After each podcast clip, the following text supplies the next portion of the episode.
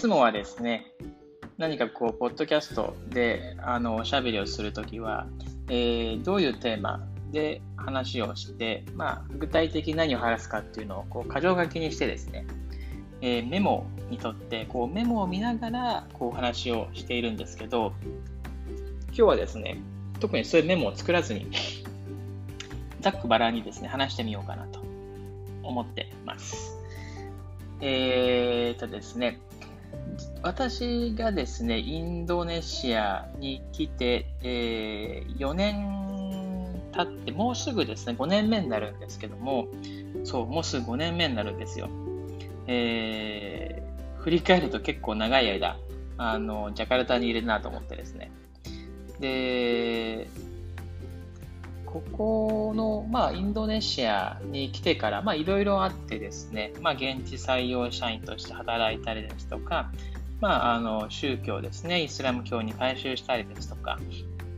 もしくはそのインドネシア人女性と国際結婚したりですとか、えー、まあ、そのことをまあ一緒に、えー、起業したりですとか、南ジャカルタに家を買ったりですとか、両親がですね、えー、ジャカルタに移住して、え、一緒に住むですとか、結構ですね、この振り返ってみると5年の間にあのいろいろあったなと思ってですね、で、まあ、あの結論から言うと、日本でですね、あのもうがむしゃらに働いて、もうあの土日も、えー、お盆もお正月も関係なくですね、ずっとこう働いていた、えー、頃と比べると、幸せ度っていうんですかね、はやっぱりすごく高くなっていて、えーインドネシアにですね、ジャカルタにこう移住してよかったなと思うことの方が結構やっぱ多かったりします。で、まあ、別にですね、あの日本からあのインドネシアにあの移住移住するときにですね、こういうまあ明確な、えー、将来像というかですね、まあ、目標というか、を描いていたわけじゃなくて、まあ、どちらかというとですね、あなんかもう日本であのこんなにがむしゃらというか、まあ、あのむちゃくちゃに働くの疲れちゃったなっていう思いが非常に強くってですね。で、なんかどちらかというと、あの環境をガラッと変えて、えー、仕事をしていきたいっていう思いが非常にあの強かったんですよね。なので、まあ、明確にこう目標を設定して、そこから逆算してアクションしてるっていう感じでは全然なくて、そう考えると、今のこの状態になんかあのたどり着けてよかったなというところを、まあ、気持ちは非常に強いですよね。あの本当によかったなと思って。まあ、何をやったらこういう感じでうまくいったのかっていうところはちょっと正直わからないというか、まあ、再現性がないので、あの人がですね、もしあのインドネシア、ジャカルタ移住したいんですよ、どうすればいいんですかねとか言われても、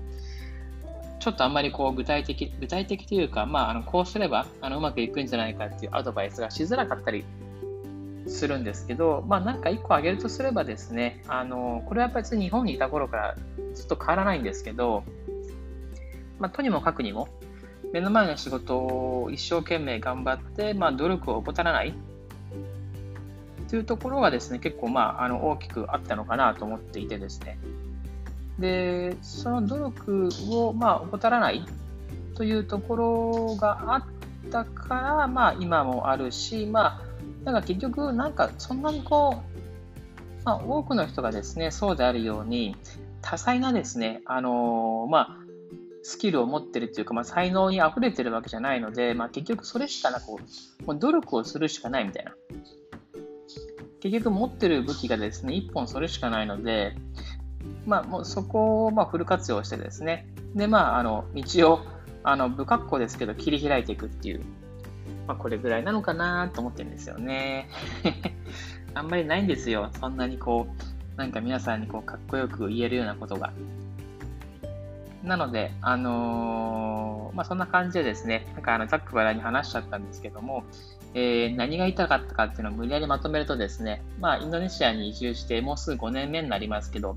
えー、まあ、程よほど、まあ、幸せに人生過ごしてますっていうところですかね。で、まあ、あの今後5年、10年、あのずっとですね、インドネシアにいる予定なので、えっ、ー、と、まあ、あの、変わらず、えー、今までと変わらず、まあ、コツコツコツコツと、まあ、努力して積み上げて、えー、この先5年、10年と、まあ、生き残っていきたいなと思ってる次第でございます。はい。そんな感じです。今日はですね、えー、とりともない話をざっくばらにしちゃいましたけども、えー、そんな感じで終わりたいと思います。ではまた明日。